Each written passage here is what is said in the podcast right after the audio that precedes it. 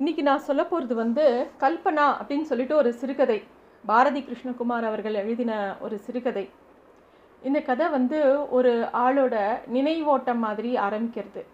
அவர் வந்து தன்னோட பால்ய காலத்தில் நடந்த ஒரு விஷயத்தை அப்படியே யோசிச்சுட்டே இருக்கார். என்னென்னாக்கா அவர் அஞ்சாம் வகுப்பு படிக்கும்போது ஒரு விஷயம் நடந்தது. எப்பயுமே இந்த ஸ்கூல்லலாம் அஞ்சா அஞ்சாம் கிளாஸ்லாம் வந்து ஸ்கூல் திறந்த உடனே பெருசாக கிளாஸ்லாம் எடுக்க மாட்டாங்க. ஒரு ஒரு வாரம் பத்து நாள் அவங்கள வந்து என்கேஜ் பண்ணிகிட்ருப்பாங்க இருப்பாங்க. பெரிய கிளாஸுக்கெலாம் மட்டும்தான் உடனே கிளாஸஸ் ஆரம்பிப்பாங்க.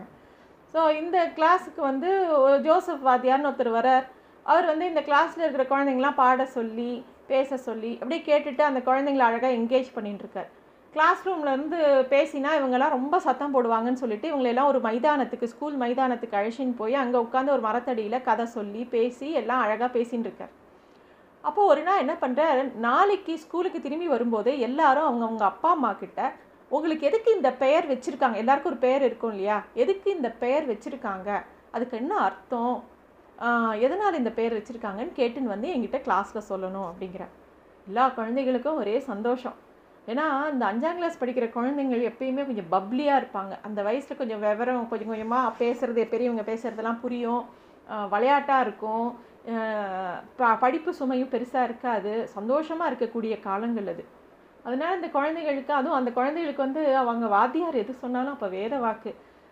ஜோசப் வாத்தியார் சொன்னவும் எல்லாரும் வந்து சரி போய் எல்லார் வீட்லேயும் போய் அவங்க அப்பா அம்மாவை தொலைச்சி எடுத்து எல்லா விஷயத்தையும் கேட்டுன்னு வராங்க. உற்சாகமாக இருக்காங்க கிளாஸில் ஜோசப் வாத்தியாரும் மறுநாள் கேட்குறாரு எல்லாருக்கும் அவள் வாழ்க்கை என்ன பேர் வச்சுருக்கு என்ன அர்த்தம் அப்படின்னு கேட்கவும் எல்லா குழந்தைங்களும் அவங்களோட பேர் அவங்களோட அப்பா அம்மா வச்சு அதோட அர்த்தமும் சொல்கிறாங்க இப்போ ஜோசப் வாத்தியார் எல்லாம் கேட்டுட்டு சொல்கிறார் பார்த்தீங்களா உங்கள் வீட்டில் எல்லாருக்கும் ஒன்று சாமி பேர் வச்சுருக்காங்க. இல்லாட்டி இந்த நாட்டோட தேச தலைவர்களோட பேர் வச்சுருக்காங்க.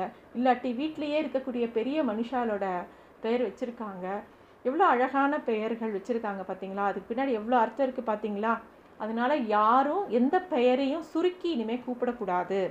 அதே மாதிரி எந்த பேரையும் கேலி பண்ணக்கூடாது அப்படின்னு ஜோசப் வாத்தியார் சொல்கிறார் இது அந்த குழந்தைங்க மனசில் நல்லா பதியறது. அதாவது அந்த வயசில் வந்து எது சொல்லி கொடுத்தாலும் மனசில் பதியும். அதுவும் நல்ல வாத்தியார்கள் நல்ல ஸ்கூல் வாத்தியார்கள் என்ன பண்ணுவாங்கன்னா ரொம்ப கஷ்டப்பட்டு ஒரு விஷயத்தை புகுத்த மாட்டாங்க குழந்தைக்கு கிட்ட.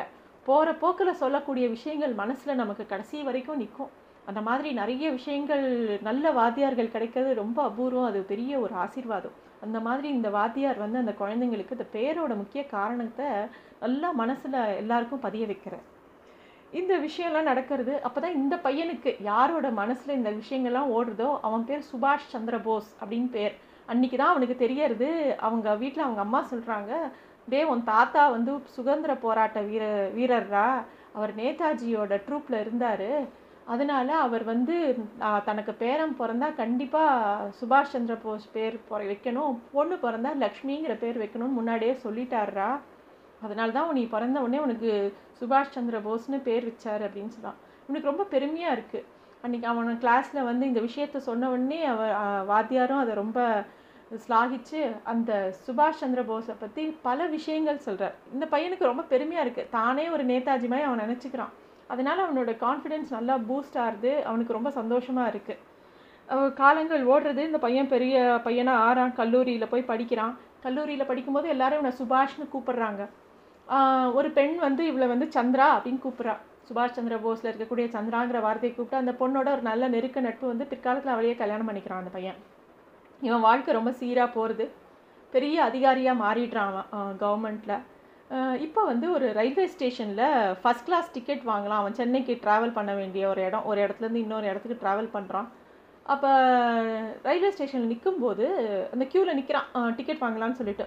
அப்போ கொஞ்சம் தூரத்துக்கு முன்னாடி ஒரு பெண்மணி நிற்கிறா அதே க்யூவில் பின்னாடி மட்டும் பார்க்குறா ரொம்ப வசதியான வீட்டு பொண்ணுன்னு தெரியறது ரொம்ப நல்லா சிவப்பு கலரில் ஒரு பட்டுப்புடவை கட்டின்னு இருக்கா. பக்கத்தில் ஒரு பையன் பொண்ணு ஒரு சின்ன பொன் குழந்தை இருக்குது இவன் பார்க்குறான் இந்த பொண்ணு என்ன அதாவது கொஞ்சம் யாராவது கொஞ்சம் ப்ரைட்டாக அழகாக இருந்தால் நம்ம எல்லாருமே ஒரு பார்ப்போம் இல்லையா? அது மாதிரி இவனும் பார்க்குறான் கையில் ஒரு கவிதை தொகுப்பு வச்சுருக்கான் இந்த பையன். இந்த சுபாஷ் சந்திர போஸுங்கிறவர் கையில் ஒரு தொகுப்பு வச்சுன்னு அதை படிச்சுட்டு இருக்கார். அப்போ நடுவில் நடுவில் நிமிர்ந்து நம்ம கியூ மூவ் ஆதான்னு பார்க்கும்போது அந்த பெண்ணை பார்த்ததுல இந்த பொண்ணு நல்லா இருக்காளே அப்படின்னு இவன் மனசில் ஒரு எண்ணம் தோன்றுது. ஆனால் அவன் முகம் தெரியல. திருப்பியும் இவரை தன்னோட புஸ்தகத்திலேயே கவனமாக வாசிக்க ஆரம்பிக்கிறார்.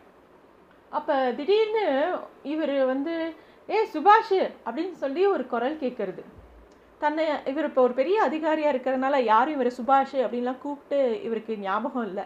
கண்டிப்பாக இது வந்து யாரோ தன்னை சின்ன வயசில் தெரிஞ்சவங்களா தான் இருக்கும் அப்படின்னு தோன்றுறது இவருக்கு. எப்பயுமே நம்ம கூப் நம்மளை யார் எப்படி கூப்பிடுறாங்களோ அதை வச்சு அவங்க எந்த காலகட்டத்தில் நம்ம கூட இருந்தாங்கன்னு ஓரளவுக்கு நம்மளால் கெஸ் பண்ண முடியும்.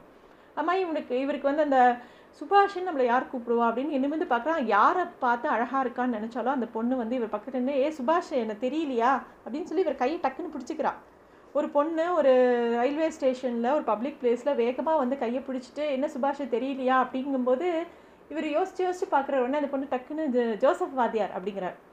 உடனே இவருக்கு டக்குன்னு ஞாபகம் வருது தன்னோட அஞ்சாம் கிளாஸ் வாத்தியார். ஸோ அஞ்சாம் கிளாஸில் இவர் கூட படித்த ஒரு பொண்ணு தான் இந்த பொண்ணு. அந்த அதாவது ஸ்கூல் ஃப்ரெண்ட்ஸுக்கு மட்டும்தான் எந்த காலத்துலேயும் எந்த வயசுலேயும் நம்ம ஒருத்தர் ஒருத்தர் மேலே உரிமை இருக்கும். எப்படி வேணாலும் நம்ம பேசலாம். அவர் எப்பேற்பட்ட அதிகாரியாக இருந்தாலும் ரைட்டு நமக்கு வந்து இந்த ஸ்கூல் ஃப்ரெண்ட்ஸ் இந்த பால்ய சிநேகிதம்ங்கிறது வந்து ரொம்ப ஒரு ஸ்ட்ராங்கான பாண்டிங் அதை அடிச்சுக்கவே முடியாது. எத்தனை வயசு ஆனாலும் ஒரு ஸ்கூல் ஃப்ரெண்டை பார்க்கறச்சு நம்ம திருப்பியும் குழந்தையாக மாறிடுவோம். அந்த பொண்ணு இவரை பார்த்த உடனே குழந்தையா மாறிடுறா அவன் மனசளவில். இவருக்கும் உடனே ஞாபகம் வருது. ஏய் நீ கல்பனா தானே? அப்படிங்கிறார்.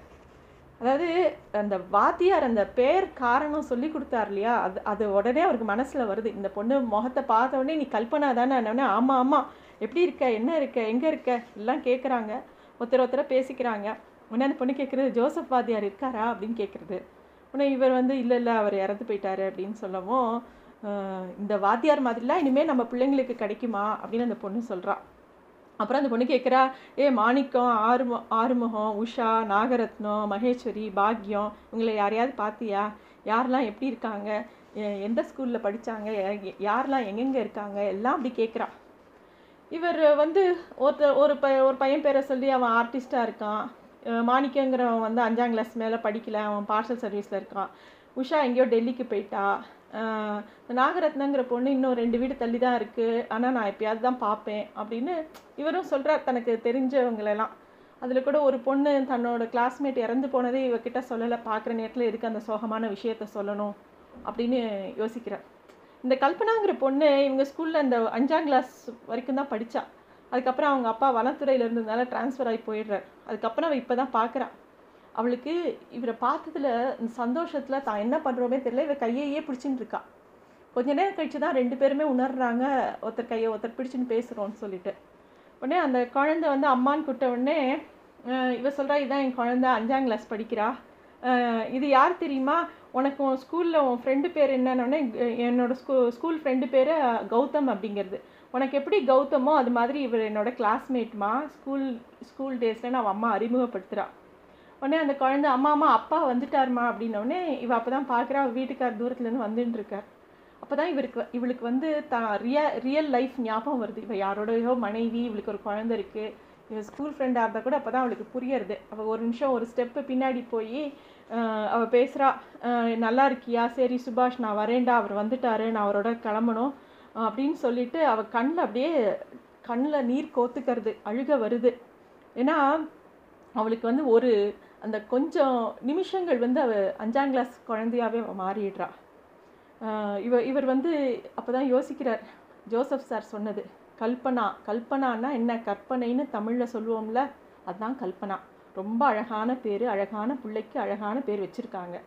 ஜோசப் வாத்தியார் சொல்லிக்கொண்டே இருந்தால் குரல் எங்கே? இப்போ எப்படி கேட்கிறது? கல்பனா. இதான் அந்த கதை. ரொம்ப அழகான ஒரு சின்ன சிறுகதை இது. நன்றி.